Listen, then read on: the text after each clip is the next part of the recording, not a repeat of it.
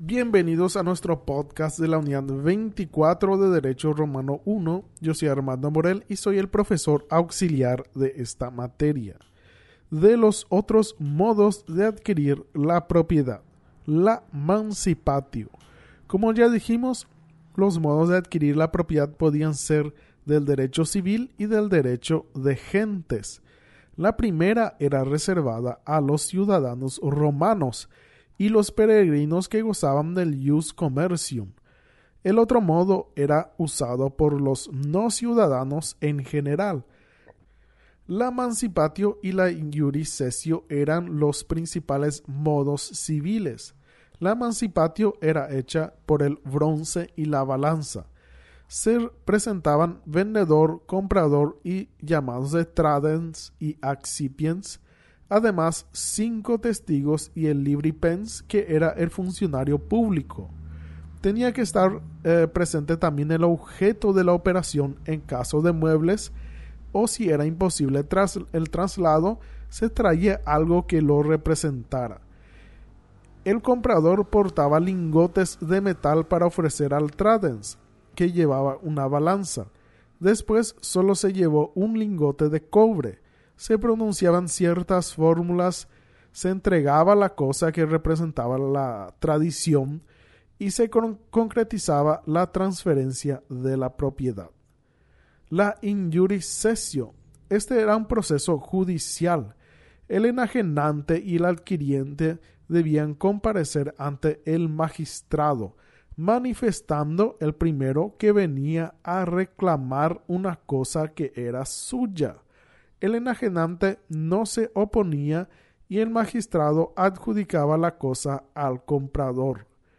La traditio. Traditio es un modo derivado de adquirir la propiedad previsto por el derecho de gentes y accesible a todos sin distinción.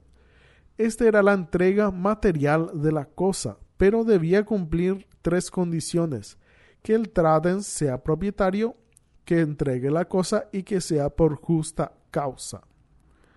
La adjudicatio.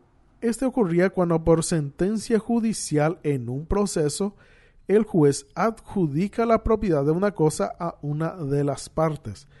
La diferencia con la in iure cessio era que la adjudicatio era un proceso verdadero. La in iure cessio era un proceso ficticio sin intención de litigio. La usucapio. La usucapión era el modo de adquirir por medio de la posesión legalmente justificada y continuada durante el tiempo que la ley señala.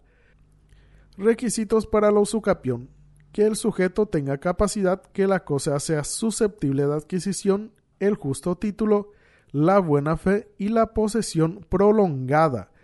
Para Justiniano debía ser 3 años para muebles y para inmuebles 10 años entre presentes, 20 años para ausentes.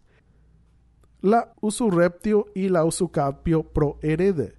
Estas instituciones corresponden a la usucapión primitiva. La pro herede era cuando se podía tomar un patrimonio hereditario antes que el beneficiario lo herede. La usurreptio era similar, solo que no requería justo título ni buena fe. La Longissimi Temporis Prescriptio. Este era un medio de defensa que tenía el poseedor por largo tiempo de las perturbaciones de terceros con intención de despojo. El fundamento de la Longissimi Temporis Prescriptio era la presunción de renuncia. Si una persona ha dejado transcurrir 10 o 20 años sin reclamar una cosa de su propiedad, se presume que ésta ha renunciado a su derecho. Además, existía la Longissimi Temporis Prescriptio, por el cual un poseedor de más de 40 años podía oponerse a cualquier reivindicación, aunque justa. La usucapio en la legislación justiniana. Encontramos varias instituciones muy similares: la longitemporis, la longísima y la usucapio. Justiniano unificó las 3, así estableció una sola usucapión en los plazos ya mencionados. 3 años para muebles y para inmuebles, 10 años entre presentes, 20 entre ausentes. Hay que aclarar que en la actualidad la usucapión moderna de nuestra legislación solo se admite contra inmuebles, pero en el derecho romano también incluía los bienes muebles. Y así terminamos esta unidad de Derecho Romano. Pueden enviar sus preguntas y mensajes al email armandomorel83@hotmail.com. No se olviden de ingresar al blog de nuestra materia romano1unican.blogspot.com. Las publicaciones de contenido y tareas serán en esa plataforma. Muchas gracias por escucharme. Ya nos veremos en cualquier momento. Hasta luego.